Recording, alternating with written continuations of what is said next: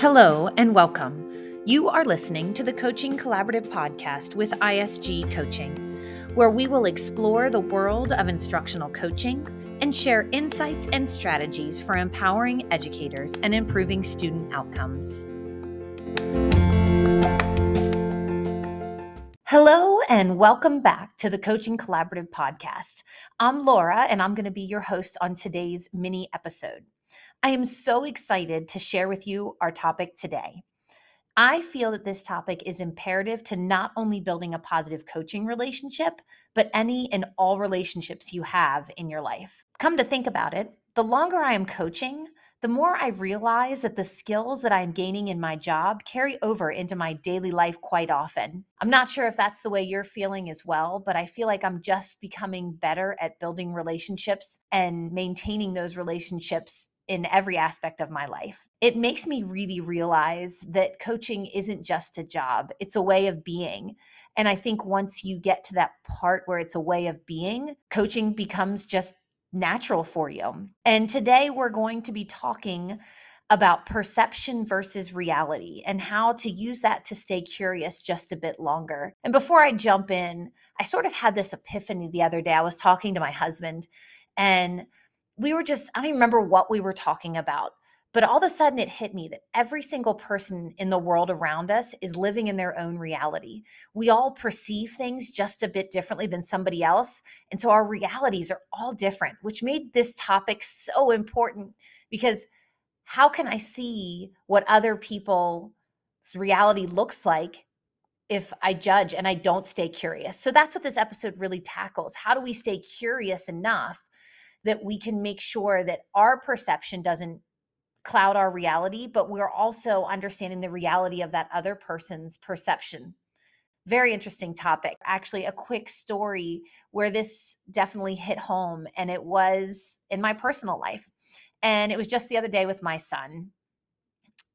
The life career connection definitely jumping out at me in full force with this story. So, my son is a junior in high school, and I don't know how many of you out there that are listening that have that 17 year old son, but boy, does it present its challenges, along with an overwhelming love and a desire to help him achieve every single one of his dreams. Anyway, sorry, I digress. He does have plans to attend college, and the search has begun. I don't know how many of you are in that life boat but man it's there's a lot of colleges out there and a lot of questions and i really feel over the summer this past summer when he was going into his junior year we found a college he absolutely fell in love with it we were on the way home and he said mom just didn't think I'd ever find a college that felt like home. However, things started to change in the last couple of months. He still wants to go to a college. He doesn't know if he wants to go to a big school that has the big football team. And he also threw a little wrench in the plans that maybe he wants to play baseball. And of course, as soon as we start opening up the door a little bit more to conversations, I'm trying to help him plan, I'm trying to ask questions. And all I get is a shrug of the shoulders or that blank stare, right? We know the shrug of the shoulders where they can't even like mouth the words I don't know. And I must say that before I began coaching, I probably would have gotten very frustrated, probably would have yelled not the best parenting moment, right? We've all been there. But instead, I decided, you know what? I need to stay curious for just a bit longer. Why can't he give me any answers? Why is he constantly shrugging his shoulders? And so instead of getting angry and walking away, I stopped. I stopped my rapid fire questioning. And what I did is I asked, why? Why do you shrug your shoulders when I'm asking you about college? And I assumed okay, here's what's going to happen, right? He's going to shrug his shoulders. But instead, my perception was he was taken aback by the question. And instead, he answered authentically. This is what he said. He said, Mom, I want to be able to give you answers, but I'm so confused about what I want that I have true that I truly have no idea what I am thinking or which path I want to take. One day I think I want the big school and the next I get excited about playing baseball for a school team and think that is the direction I want to go man, as I reflect upon that conversation, it makes me realize just the power in staying curious. I didn't allow my perception of him shrugging his shoulders. And believe me, my perception was, does he even care? Why am I stressing out? Does he, I don't even know why I'm putting this much effort into it. However, I asked why.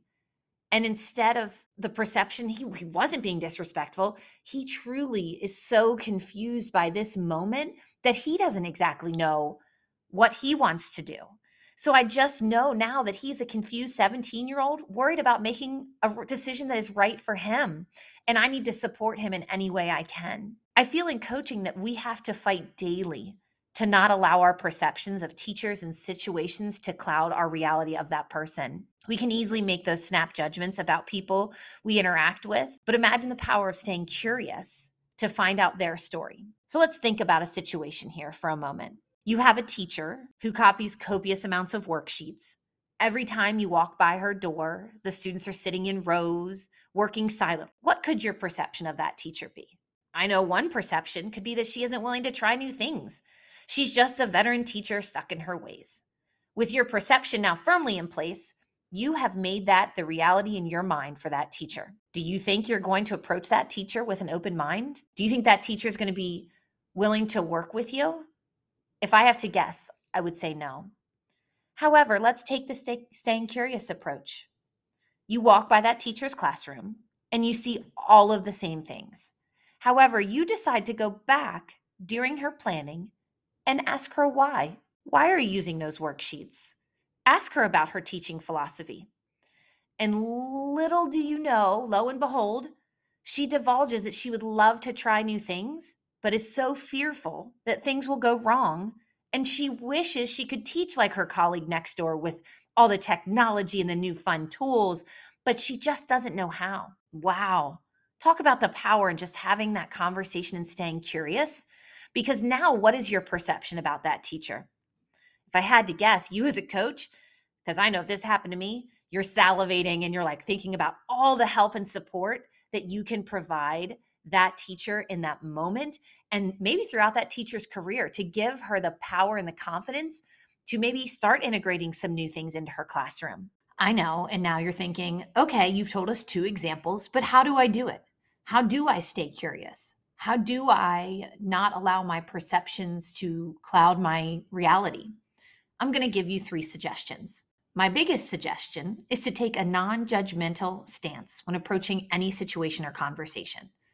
According to Jim Knight in his book Better Conversations, being non judgmental means we don't share our perceptions in a way that diminishes others. Remember at the beginning, I said each of us has our own perceptions of situations that become our reality, especially if we judge?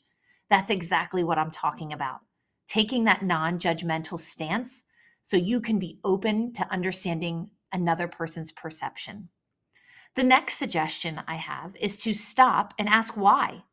The power in asking why is far more impactful than I ever knew before I began coaching. In my opinion, sometimes asking why more than once will help you understand the other person and their perception of a situation. Asking why helps you stay curious for just a bit longer. My last suggestion actually comes from a show that I've just started watching on Netflix. It's called New Amsterdam. I know I'm a little late to the game, but my favorite thing when I first started watching is the new medical director, Dr. Max Goodwin, takes over. And as he walks around and interacts with his colleagues and his constituents, the question he always asks is, How can I help? The power in asking that simple question allows you to hear the need of the person you are talking to and stay curious. So, how can I help? What else can I do to make sure that you are helping the people that you need to help. I hope today's episode has given you something to think about the next time you approach a new situation or conversation. Remember, your perception is individually yours, which can become your reality. However, if you stay curious for just a bit longer, you can begin to see other people's perspectives and perception and begin to understand their reality through their lens. You, by staying curious, can help teachers improve their craft and thereby improve the student experience, which, after all, isn't that why we are all in education? Thank you so much for tuning in. I look forward to our next time together. If you have any stories, thoughts, or questions, I'd love to hear them. Please message us on Twitter at ISG Coaching. Until next time, this is Laura. Have a lovely day.